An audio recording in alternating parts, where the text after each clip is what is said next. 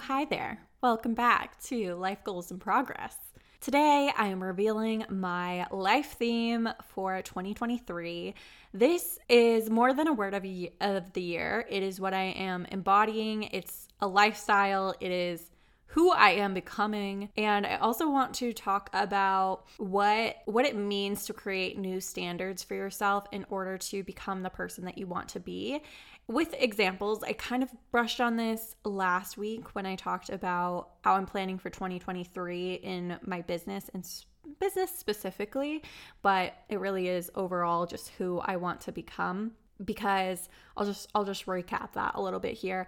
I raised my prices for my services for Pinterest management and Pinterest strategy work that I do. And when I did that, I at first was really uncomfortable with the change of making my prices higher and I really wanted to reima- reimagine and remap out what it is that I wanted from my business in the first place. Like what did I want to bring to people's businesses because I've been working on people's businesses for a couple years now in the Pinterest space.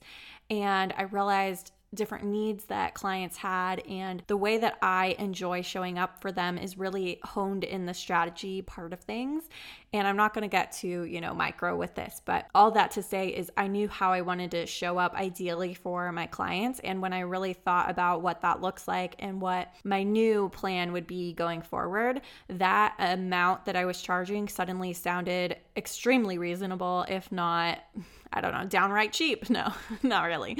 But it sounded right with what I was going to be offering. And and along with that, I realized that I needed to change who I was how I was showing up in this business. And it got me doing a whole bunch of new things for, you know, a welcome packet, new analytics, just the way I was doing things. I wanted to elevate everything and show up the way that I would want someone to show up for me at that price point. And it just got me in a new headspace, right? In a new a new standard that I was developing for myself to show up in a way that I felt was acceptable at this price point.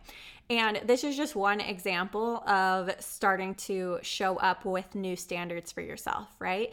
If you have a goal for yourself to, um, I don't know, get really strong at the gym, get toned, that's a perfectly reasonable goal to set for yourself. But in order to become that person, maybe your lifestyle habits right now don't reflect on the kind of standards that you think that somebody who has that presence or that dedication to working out and eating healthy has, right? You have a vision already in your head of what this person looks like who has the thing that you want. And regardless of whether you decide to look at it that way or not, you do have a version in mind of what that looks like. And then you are comparing yourself now to what that would look like. And a lot of times that's where we get a little hung up, right? We have these standards or this thought for the kind of person that we are right now. And we're often not very happy with that version of ourselves. And we look to these other people who have what we want and we think of them as being different or being different or sometimes just being out of our reach of possibilities, right?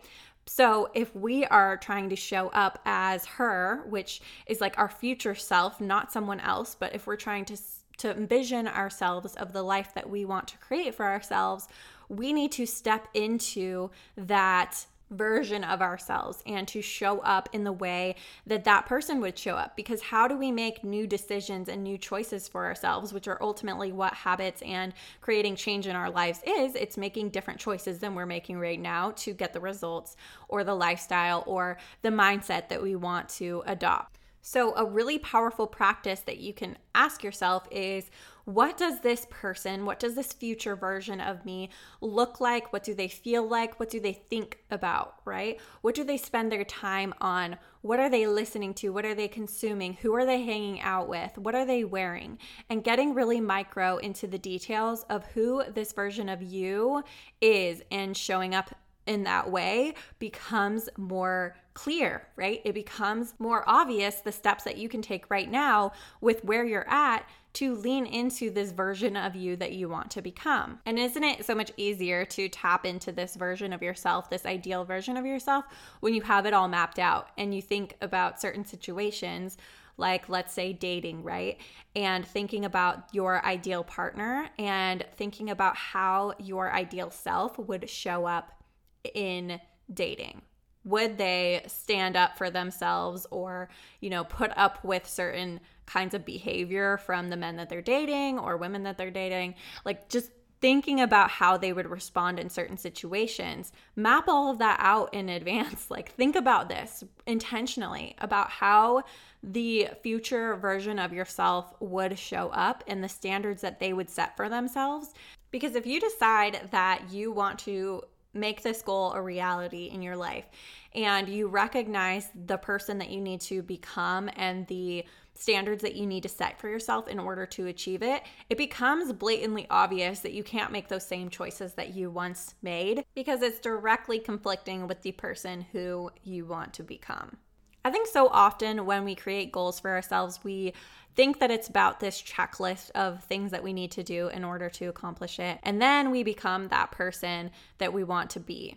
But if you start with the identity piece of tapping into that person that you want to become and how they want to show up, your actions are more consistent with that because you want to be that person and you want to show up as that person. And when you write it down, you can literally see what that person would choose to do in these situations. And when those situations come up, you kind of have a framework of how you would go about it. And it does become a process of trusting in that, right? Like, I have standards that I set for dating and who I want to date and what that looks like. I have it literally written down of what this person is like. And when I go about dating, I'm looking for those things. I'm seeking them out and I am also not putting up for with things that don't align with that. And sometimes it's hard because you're like, well, if I'm setting these standards and then people aren't meeting my standards, do I just have to, you know, continue on alone or, you know, keep trying to pursue this goal, but it doesn't feel like it's happening? That can take a lot of coming back to your why of your standards and you know, realizing that some things take time in order to develop, but you don't want to settle and you could settle at any time. You could decide that your standards don't need to be met and that, you know, you just want to be in a relationship or you just want to, um, whatever, live a comfortable life. And that is okay. It is okay to decide to settle for what it is that you somewhat want or maybe something doesn't totally check your list or maybe maybe even like things unexpectedly happen right? And you realize that these standards were not actually true to you. But most of the time we have standards for a reason and we feel compromised or like we're giving up a part of ourselves when we decide to go against our standards, right? To go against what it is that we value or care about. Some part of us, I feel like, dies when we do that. And it's why you feel like so bad in a relationship sometimes, like in those beginning stages, even when you feel like your standards or your values are being compromised and like somebody wants to change you, right? And you're not good enough for the person that you are. But if you stay firm in your standards and you recognize that you are good enough on your own, and these are the standards that you show up with, it's how you also have standards for yourself of how you are going to show up. You can expect those of other people too. And you can expect that you are going to receive great things because you're showing up with these standards for yourself and you can have that expectation of other people. I hope this makes sense because I truly feel like when we set these standards for ourselves, everything else becomes easier to make happen because we are showing up at our best self, right? Or at least we're aiming to often show up with our values and our desires for what we want to create for ourselves. And I feel like the biggest part of manifesting our goals or making things happen for ourselves is believing in our potential and at the very least working to become a better version of ourselves. So I just highly recommend mapping out what this version of you looks like and again getting in such specific detail of how you show up and think maybe this is a person down the line you're not going to get it perfectly of course, but if you can start making progress in rethinking thinking the way that you want to show up and the standards that you hold for yourself, you're going to realize how bad it feels when you ignore your standards or when you decide to settle it's going to feel uncomfortable and utilize that feeling of uncomfortableness to elevate you to make better choices that feel good, right? Because if you're making more choices that feel good, then you're going to start feeling more in alignment with the person that you want to become. Oh my god, we're 10 minutes in and I didn't real I just realized that I did not reveal my theme.